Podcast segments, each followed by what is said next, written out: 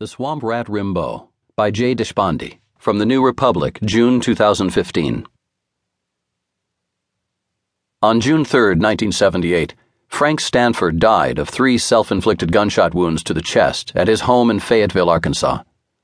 Over the course of his life, he had published seven collections of poems and had written but not published perhaps a dozen more, to say nothing of his short fiction and his films. He also founded a publishing press and composed a 15,000